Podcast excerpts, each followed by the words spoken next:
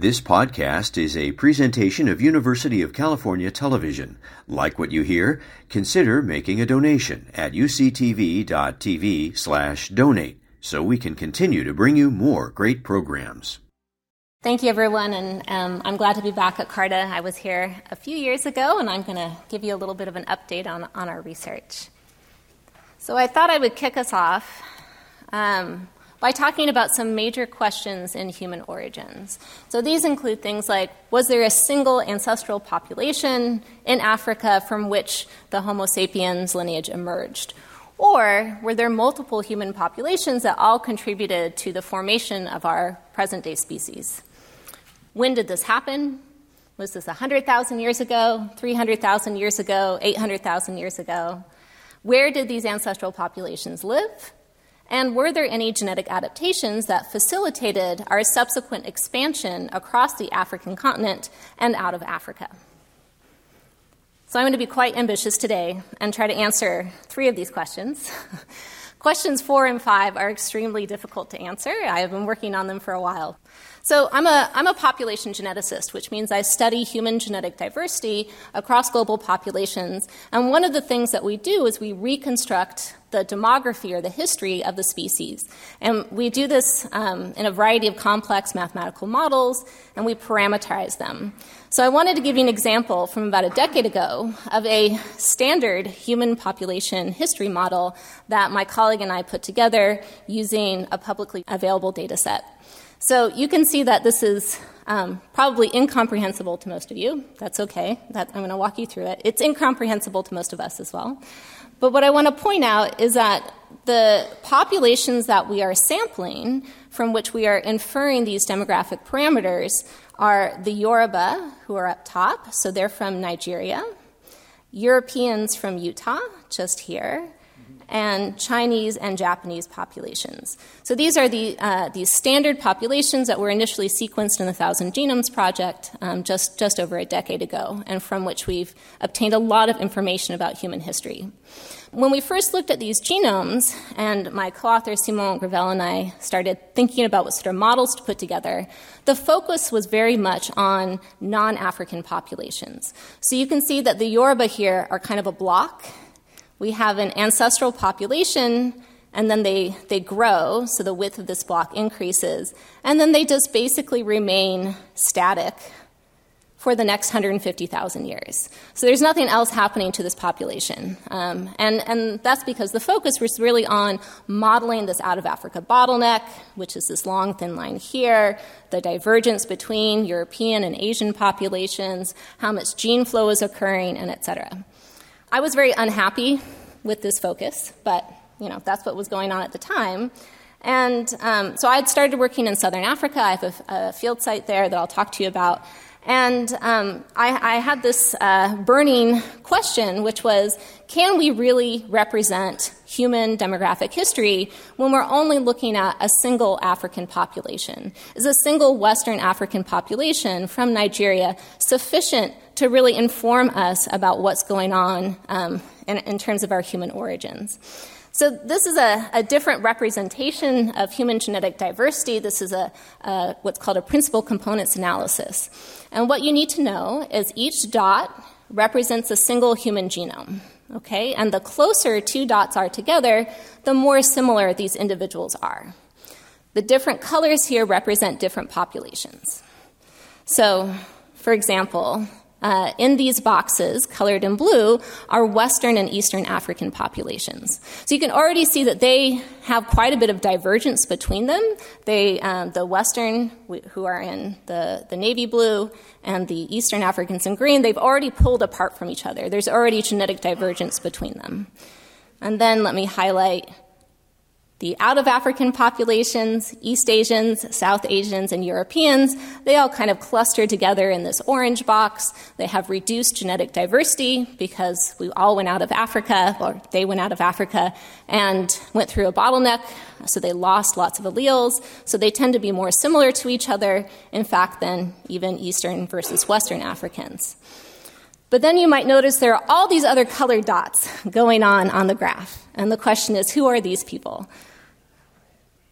So these people are individuals that we collected in South Africa, and many of them carry ancestry which is related to their Khoisan uh, progenitors, so the indigenous people that were living in southern Africa. And the, the first few boxes I showed you, those are all part of public databases, but these South African samples were not. So there's this entire axis of variation that was completely unsampled and unknown until we really began uh, working there, we and, we and others. Um, so I think, you know, to answer this question, can African genetic diversity be represented by a single modern population? Absolutely not. You need representation from multiple regions in Africa. And I'm going to talk to you a little bit about why I think the Khoisan are so special. So this is just to give you a little bit um, of a, a, geographic representation of where, where I work. I've been working in southern Africa since 2005 um, amongst many different populations. Um, we started in the Kalahari Desert with the Khomani San population and expanded out to other, other groups. Um, everybody in our sample carries some Khoisan ancestry from these hunter gatherer and pastoralists that were living in southern Africa when Europeans arrived in the 1600s. So, if you've heard the word Khoisan before, you might be thinking uh, these are these are Bushmen or San. You might have an image of your head of a, a man with a bow and arrow or something like that. Um, but the people that we work with today are fully modern individuals that have been absorbed into modern day lifestyle. Um, so many of them are farming individuals. Uh, they're shepherds. They work for wage labor. Um, they dress just like this, just like you or I would. Um, so I want to make very clear that these are these are fully modern individuals that we're working with, um, and they have their own their own concerns. I'm going to use the term Khoisan to refer to members that are both San, which is an old term for hunter gatherers, and Khoikhoi, who are uh, sheep and goat and, ca- and, cattle pastoralists. We now know from the genetics that these two groups of people have a similar genetic origin, so um, I prefer to sort of lump, lump them together and call it Khoisan ancestry. Uh, so sampling can look something like this. And um, so this is from our, our first uh, sampling expedition in 2006 when we were working with the Khomani-San. And you can see that um, actually the target individual that we're sampling is hidden behind the tree here to protect her privacy. Um, I'm, I'm taking notes. My translator is just next to me. Um, and then the, her family is basically sort of looking on. And I, I love sampling um, in this context, even when it's really slow, because then the family has an opportunity to ask questions, to make objections. Um, so there's a whole process of consent that goes on when you take DNA from, from human individuals. Um, we have to be very careful about this. Um, but uh, luckily, so far, I've had a really wonderful experience working in southern Africa. It is a slow process, so sometimes we do more group group oriented um, sampling. It stresses me out though to like try to consent 30 people in six hours or something. So this is not the preferred method of doing it. Um, we work all across uh, South Africa and into Namibia, and sometimes you'll just be driving down the road. You see somebody walking. This is a, a shepherd in the Cederberg Mountains. He has his, his whip right here, which is um, line underneath the consent form, and my uh, my project manager just pops out of the car and sits down next to him and says, "Can can we talk to you about our research? Would you be interested?" And you know, he's really gracious and and says, "Fine." um, and this is uh, my last uh, image is of my graduate student Dana um, sampling a man in the Karoo, while our, our, research assistant, you know, looks carefully over her shoulder at the paperwork and um, any signal that the man might not be comfortable. So, um, if you're wondering what it's like to collect these DNA samples, it's, a, it's an incredible experience, um, but it has to be done very, very ethically and very carefully. Okay, so let me get back to sort of the theory side of this. Um, I presented to you initially this really simple model of the West Africans diverging from um, Europeans and East Asians. There was this out of Africa bottleneck. Okay, this is, this is fairly standard stuff but what is going on within the African continent over the last few hundred thousand or million years. So there were um, uh, a couple of very common models, um, and my colleagues at Davis, uh, Teresa Steele, and Tim Weaver, and I put together this review paper on them. So I'm going to walk you through them. And the, the first one is just a, the simplest model. It's a single origin, so all humans within Africa and outside of Africa have a common origin, which is relatively recent. So this would be our common origin, and then humans diverge into southern, western, eastern Africa Europeans and everybody else come off of this East African branch. Um, then there was another model, sort of more, more recent in 2018 and, and so forth, um, in which people introduced this idea that there was archaic admixture um, in Africa. So everybody's probably familiar with the idea of archaic admixture from Neanderthals and Denisovans outside of Africa, but some geneticists then posited this was also happening within Africa, and in fact, disproportionately affecting Western African populations. Even though we don't really have good fossil remains of who hominin wise was living in Western Africa during this time period. So the, these were the two sort of main models. And we tried to flesh it out by thinking about other, um, other models derived from archaeology and paleoanthropology. And these include um, yes, there were older populations living in Africa, um, but they sort of got subsumed by this recent expansion. So it's kind of a blend of the single origin model um, with these older these older divergences, but they were all um, homin- they're all Homo sapiens. And then um, this last one, which was put out by colleagues called African multi-regionalism, which is the idea that this substructure, this divergence between different African populations is quite deep within Africa, goes back 300, 400, 500,000 years. So it's a very, very deep divergence. It's not shallow um, like this first model. Now, in order to try to uh, adjudicate between these different models, you need, um, you need evidence. And being a geneticist, I, I decided to uh, focus on, on, what I do best. So I went back and teamed up with my colleague from 2011, Simon Gravel, and one of his postdocs. And they had developed a new computational tool to handle very large amounts of genomic data. Um, and we summarize this data using something called statistics, summary statistics um, of different types of components like linkage, disequilibrium. Um, and then we were able to collect additional samples from eastern, western, and southern Africa. So those include populations from Ethiopia, like the Amhara, Oromo, and Gumuz, the Mende from Sierra Leone, and then I was able to contribute a Khoisan population, the Nama, who live in South Africa and Namibia. So now we have representation from three different major regions in Africa. And then we added in the British, just for fun, and the Neanderthal as well, to kind of look at the divergence from an archaic specimen. This is the largest sequencing uh, data set of Khoisan genomes, at, at least to date.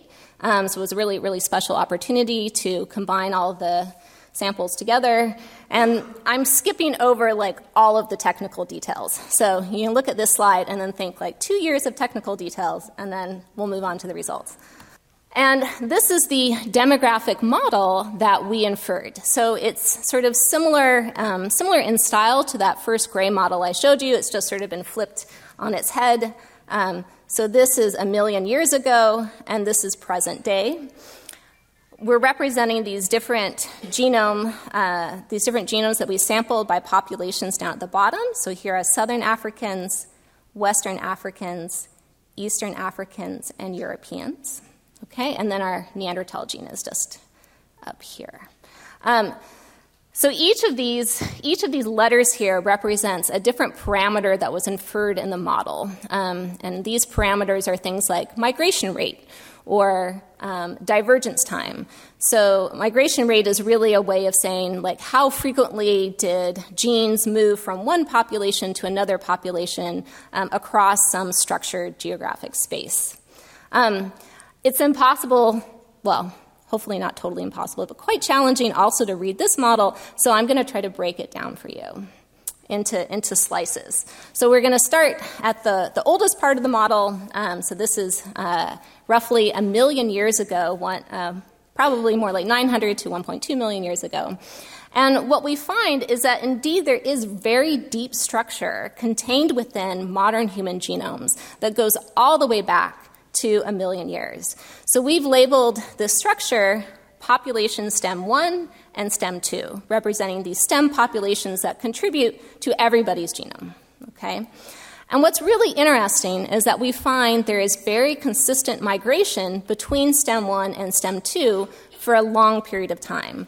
So, for hundreds of thousands of years, there are two populations in Africa. We don't know where they're living, but they're exchanging migrants back and forth and back and forth. Okay, we call this a structured population in human genetics. Um, Neanderthals appear to be more closely related to stem 1 than they are to stem 2, suggesting possibly stem 1 is closer to Eastern Africa, very, very hypothetically. Then we say um, what we call a reticulation in the model, or um, this breaking apart and coming back together um, of these different stems. So, stem one seems to split into two more stems. So, then we have stem 1E and stem 1S. And this occurs roughly around 400,000 years ago. So, still quite deep um, when you're thinking about human, human prehistory. Um, and then they basically remain isolated from each other for several hundred thousand years. So we have three different stems, these, you volume the cursor, these three ones that are isolated from each other for several hundred thousand years. Now, this is, this is super interesting and also puzzling what sort of traits and cultures um, developed uniquely in these three stems during that time period. Does that help explain differences in um, archaeological material that we see in different parts of Africa? Um, really, really interesting questions. Then we also see another major event, which begins about 120,000 years ago. And this is right coincident with some major um, climate change, which is occurring in Africa called MIS 5. So, about 100 and 120,000 years ago, these stems begin to merge together. So, they go from this period of isolation to this period of merging. And what happens here is then sort of the formation of the modern contemporary African populations that we see today. So, stem 1S and stem 2, you can see this orange and this red color, merge together to become the ancestors of modern day Khoisan people like the Nama. This stem 2 and the stem 1 merge and they contribute to um, the modern day ancestors of West African populations. Stem 2 and stem 1 merge. These are the um, East African populations, and everybody else. Remember, people who live outside of Africa have so little genetic diversity, they're almost a nuisance parameter, so they're just kind of in there. Um, but that's everybody who has uh, parentage outside of um, parentage from outside of Africa comes from this joining of stem 1e and stem 2. Um, and that's consistent with a divergence between Eastern African and Western African populations around 60,000 years ago, followed by um, an out of Africa bottleneck. So, what are the implications of this model for archaeology? Um, I get asked this question a lot. It's really difficult to, to answer. Um, I will say that there is archaeological evidence for increasing cultural innovation or an acceleration of cultural innovation during this time period, 100 to 120,000 years ago. Um, so maybe this is coincident with these populations expanding and merging back together. Um, it lines up well with the genetics. But there are a lot of additional questions that, that one could ask. Um, I see I'm just, just running out of time, so I'm going to end by um, making three, uh, three uh, summary statements. So, what we infer using these new genomes from Africa is what we call weakly structured stem, or two different stem populations that have been exchanging migrants for a very long period of time.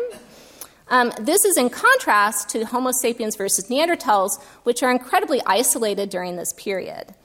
So, this lack of differentiation between stem 1 and stem 2 then allows us to make a prediction for the fossil record that these uh, hominins that were on either stem are actually not very morphologically dissimilar from one another, and we don't see any evidence for an archaic hominin, hominin admixing into these African populations. And then the Khoisan, who are a southern African indigenous populations, remain the first population to sort of isolate from these other groups, and we can date that back to about 120,000 years ago. I'll briefly thank my three major collaborators on this um, my lab at UC Davis, um, our collaborators at Stellenbosch University in South Africa, and to all of the communities in Africa that contributed their DNA to the project. Thank you. You've been listening to a podcast by University of California Television. For more information about this program or UCTV, visit us online at uctv.tv